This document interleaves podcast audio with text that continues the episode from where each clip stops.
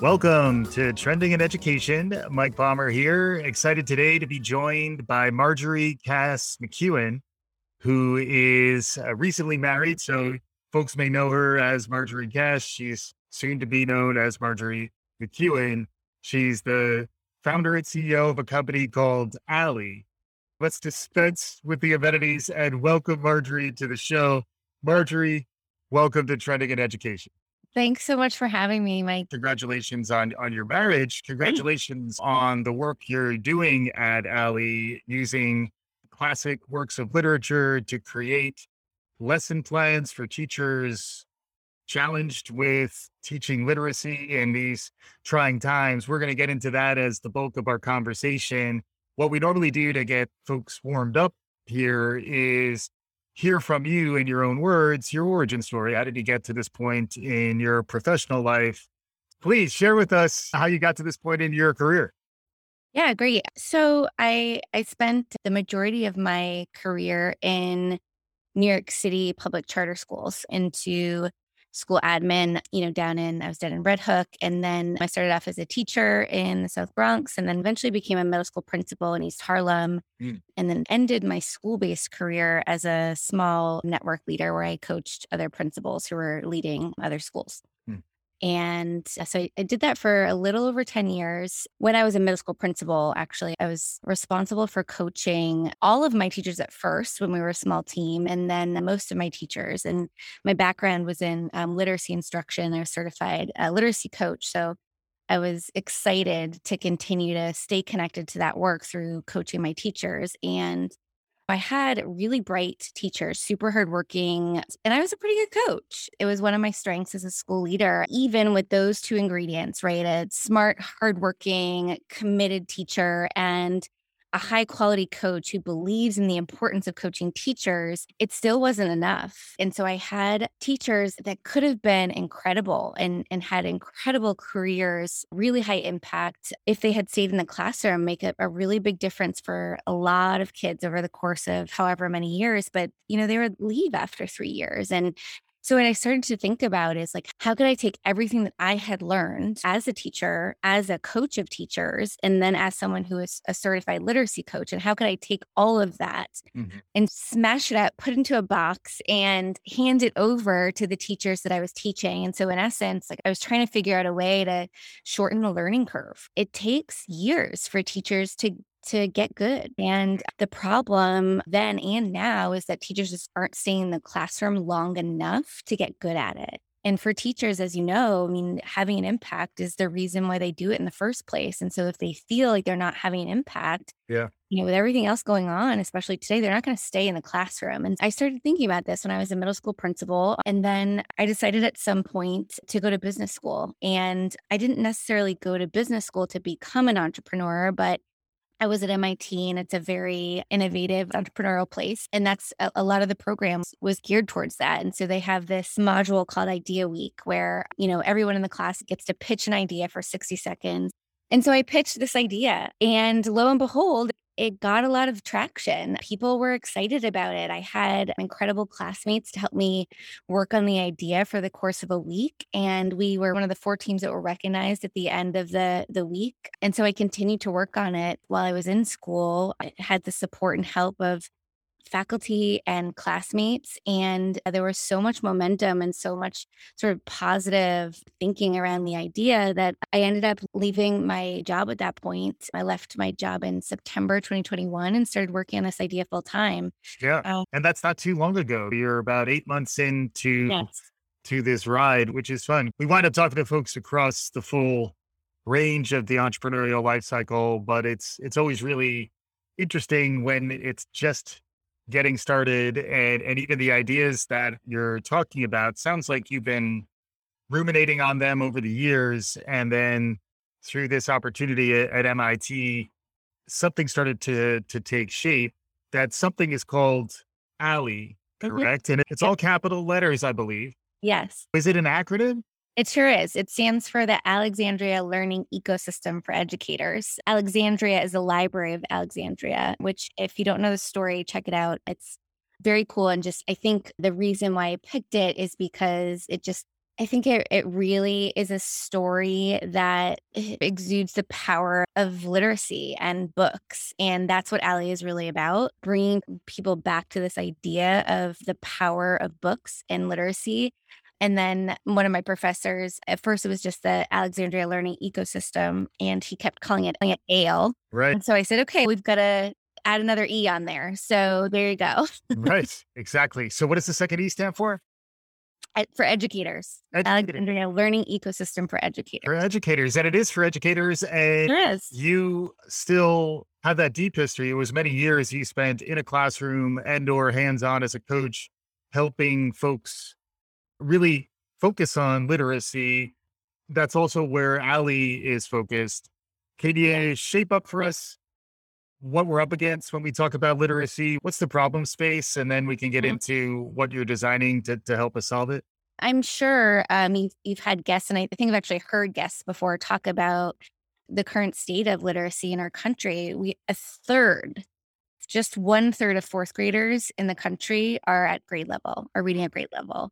Which is an absolute crisis, right? Just in terms of the future life that those particular children can provide for themselves, but also the impact that that has on our economy at large. Right, and right. so it's a big problem, right? And and I think what's happened is that decision makers, policymakers are people with good intentions and just don't understand the science of teaching and learning, right? Just because you sat in a classroom for 12, 13 years doesn't mean you understand how people learn, right? There, right. There's a science behind that. And I think that people tend to forget about that. And so what's happening is that people are making decisions that are really good at getting short term gains, but people are losing sight of what the actual problem is. And that problem is that teachers are underprepared for the challenges that they face in the classroom. And that means that they are not getting the training that they need in teacher preparation programs. And once they get to the classroom, are altogether abandoned. And that's not because school principals are bad, it's because they just don't have the time. There's right. just not enough time in the day. What's happening is like quick fix, right? Teaching books in their full form is a really hard thing to do it's a very difficult thing to do and it's a difficult thing to teach teachers to do and so what has happened is that there are so many solutions out there that are either scripted mm. or they are based on manufactured synthetic texts that are written by test writers somewhere sitting in an office and yeah. or they're teaching excerpts and what, what's happening is that using those types of solutions robs children and teachers alike of the engagement and sophistication, you know, all of the things that comes with engaging in rich, authentic literature. Yeah. And so now what's happening is that, you know, people are teaching these synthetic texts or they're teaching excerpts and kids are disengaged. There's no scaffolding. Like I said, these are texts written by people in an office that are writing these texts written to specifically teach a skill, right? They're not reading a book that an author intended this really deep and important life lesson. Like you you lose all the the good stuff yeah. when you do that and then so people are being forced to teach those things and then add on engagement, right? And they're sort of gamifying it. And and really if we just went back to basics and went back to teaching the books, the engagement is there. The characters are engaging, their trials and tribulations, their, you know, the the structure of a plot is engaging. Right. Naturally. I was talking to Sunil Gunderia a, a few episodes ago, and he was talking about how children just enjoy learning. Learning is intrinsically rewarding. I would say reading is also one of those things. But as things get more complex, you have to actually train people to get through the resistance so that they're at a comfortable level of competency so that they can actually enjoy it. I also, full disclosure, I'm starting to ride my bike again and I'm right now powering through that resistance phase. But it does seem like the motivation to learn and the the emotional health of both the teacher and the student so that they're ready to learn is something that's become much more front and center in a lot of the conversations that I've been having here I'd love to hear how ALLEE can help there. But before we do that, can you just clarify specifically what ALLEE is and, and sure. what it's designed to do?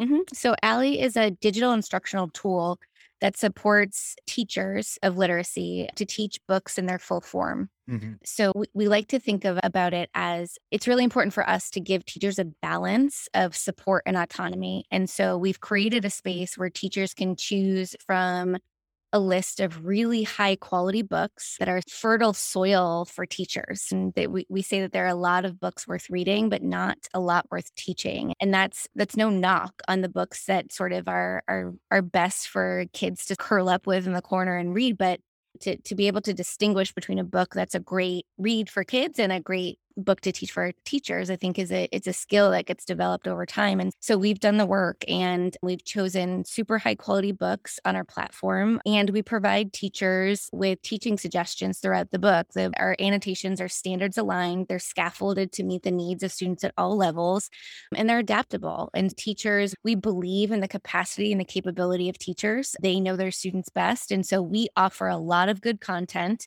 so that you you can't make a bad choice, right? You can't go wrong. And we give guidance and we say, if you're seeing this in your classroom, you might want to do this. And if you're seeing this, you might want to do this. And and then we let teachers choose. And so it's like I said, that the balance of support and autonomy is really what I think teachers need to be able to stay in the classroom. And it's what school leaders need. So ALLEE is high quality enough where once teachers use it, it will have an immediate impact on student achievement and engagement, but it is also generative. It's transferable. And so when teachers are teaching one book, the way that they're thinking about teaching changes as they're using ALLEE. And so they can apply that thought process to teaching books in the future. So it's teaching them how to think about teaching.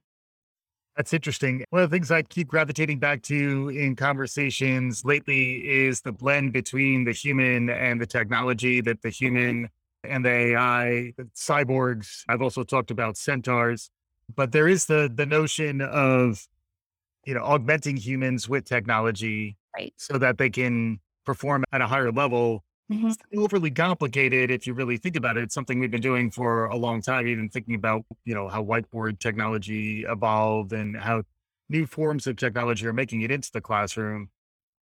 I'd love to hear a little more from you on how you think about the blend of technology and humans and how much teaching is a human experience versus how you would use the, the screens and the technologies to help. Absolutely. I think I think you said it exactly right. Teaching and learning is a very deeply human experience. It's a very deeply social experience. And the idea of sticking students in front of self-directed learning and laptops it just isn't going to cut it. Teachers are making thousands of decisions a day. They're making pedagogical decisions. They're making content decisions.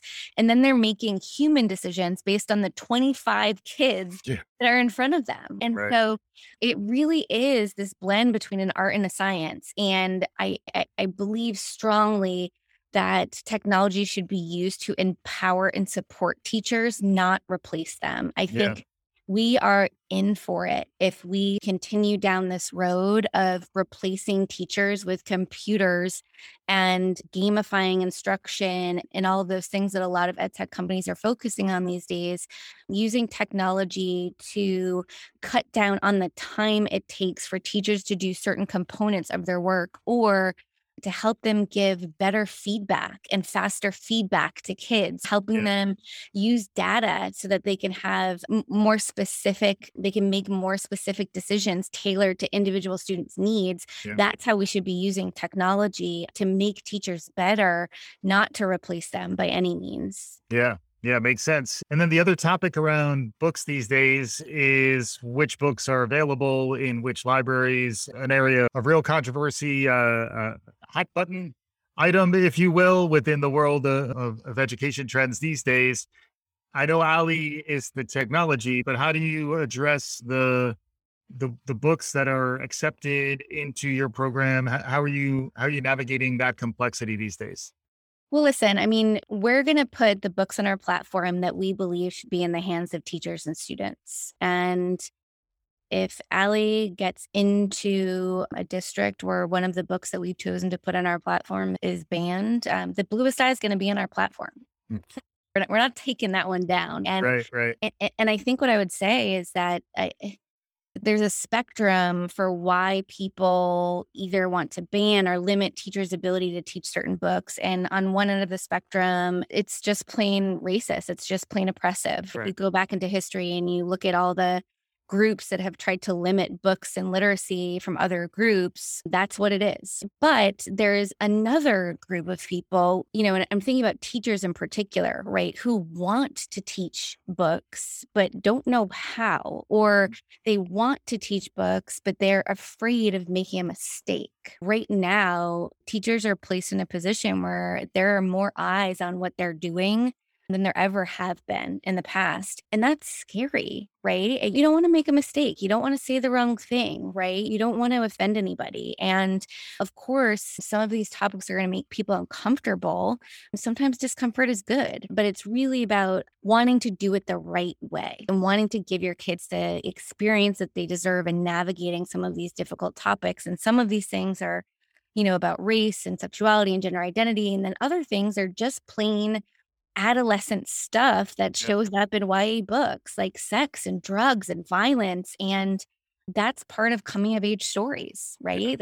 Since the beginning of time. And sometimes it can be specifically for new teachers if you're 23 or 24 and you're teaching 14 year olds and there's a scene in a book that has to deal with sex that can be really scary and you want to you want to know how to navigate that and so ALLEE is a tool that can help teachers navigate difficult situations, not just by talking about how this particular part in the text is aligned to a specific standard, but also speaking to teachers on a plain level to, to say, this is how you might want to talk to your kids if this is the first time you've broached this subject in a book here's how you might want to handle that and here's some suggestions for how to have a conversation with your students so that you can navigate these difficult conversations. Here's what you might want to say to parents right? Here's a sample of a letter that you might want to send home to flag for them that we're about to read a book that deals with this particular topic and we're not going to change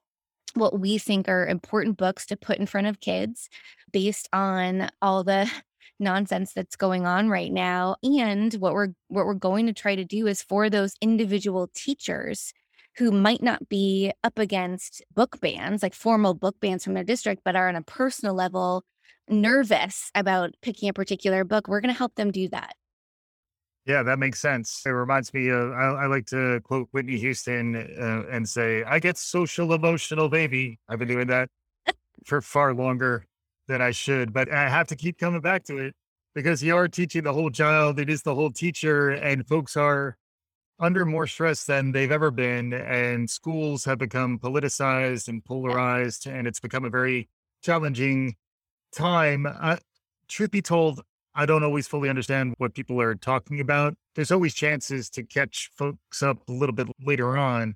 Yeah. As someone who's lived this and worked as a literacy coach, worked up through the chain in in terms of literacy education, can you catch us up a little more uh, on on what this is about? Mm-hmm. Yeah, absolutely. I think I, I am an educator at heart. And because of that, agree with you and believe that there's always an opportunity to catch people up. But the later it is, the harder it gets because I'm sure you've heard the saying that after third grade, you're not really learning to read anymore, you're reading to learn. And mm. what happens is now kids in fourth grade and seventh grade and, and 10th grade have to do those things simultaneously, right? So you have to learn how to read and write and you have to use those skills that you're not necessarily at grade level at in order to digest and learn and connect with other information. So it, it does become harder, but it is absolutely possible. And that's one of the things that we thought about pretty deeply when designing ALLEE is knowing that there are learners all over the country, especially after the pandemic at all different levels. And the first thing that teachers need to be able to do is recognize when kids are below grade level and and for what reason. So there are a lot of reasons it can be b- below grade level and you really have to have the ability to break reading, both actually reading the letters and the words on the page and understanding what those things mean. There's two aspects there. So you have to understand those things really deeply as a teacher, and you have to be able to thin slice a reader's abilities and say, because you, you won't have, it'll be very rare to have a reader who is on grade level with everything or not on grade level with everything. So you have to be able to, like I said, thin slice those skills and be able to analyze which particular skills they're at grade level, right? And which particular skills they're not. And this is where I think technology can be incredibly helpful is helping teachers monitor all the different skills. And we use Common Core. We'll have crosswalks to other states that don't use Common Core. But but yeah, thinking about being able to look at a glance as to how your students are performing at each particular standard or skill, and then knowing what to do with that. And so what we've done is built in a couple of different ways for teachers to address students that are below grade level and actually above grade level too, because that's just as important, right? If if kids are overperforming uh, and you're not, I mean, you're not meeting their needs. You're giving them their work that's too easy. We've all seen the stories of kids who get who get bored and then they get into trouble and then right. they're disengaged. So both things are equally as important. And so what we've done is we've built in at grade level for each teaching suggestion that we give to teachers, there's three levels of instruction. And we believe deeply in this idea about a, a scaffolded scale of instruction where if if a student is at one level and you under scaffold or over scaffold, you're robbing them of an opportunity to learn within their zone of proximal development, which is yes. their sweet spot of ability and challenge. So that's what those three different types of prompts are for. But then what we also do is if, let's say, for example, you, Mike, are a seventh grade teacher and you are teaching Animal Farm, we've got a sixth grade version, a seventh grade version, and an eighth grade version of that book. And so mm-hmm. right now, you're looking at the seventh grade version but if you've got you know you, you pull up one of our one of our engagements one of our annotations that's aligned to seventh grade standards and you've got a handful of kids that for that particular standard are below grade level you can flip back to the sixth grade version mm. and you can look at that standard because obviously the standards increase in complexity as the years go on and so one really great way for teachers to scaffold and get kids to where they need to be is to be able to understand understand that vertical alignment. That takes a great deal of expertise and training that unfortunately a lot of teachers aren't getting. And so, what we try to do is build that in for them and make it an intuitive process where, okay, I've got Marjorie and she's a little bit behind in this skill. And then all of a sudden, you see a button pop up that says, go to previous grade or go to next grade. And we just make that information readily available to teachers so that it becomes an intuitive process for them to think about that vertical alignment and know that they can rely on the standards to be able to support them with supporting kids who are below or above grade level. Yeah, that makes sense. And because uh, we're a trend spotting show, I always wind up gravitating towards any Web3 terminology so that immediately made me think about what if we had an augmented reality display for the teacher so that they could be seeing this in real time while they're looking at their students. Wow. This, this is the type of technology that could be on the horizon. That's in the AR VR space. You got some AI machine learning chops. You are coming out of MIT. Lily Wang recommended you to the show. So shout out to Lily. How are you thinking about using emerging technology?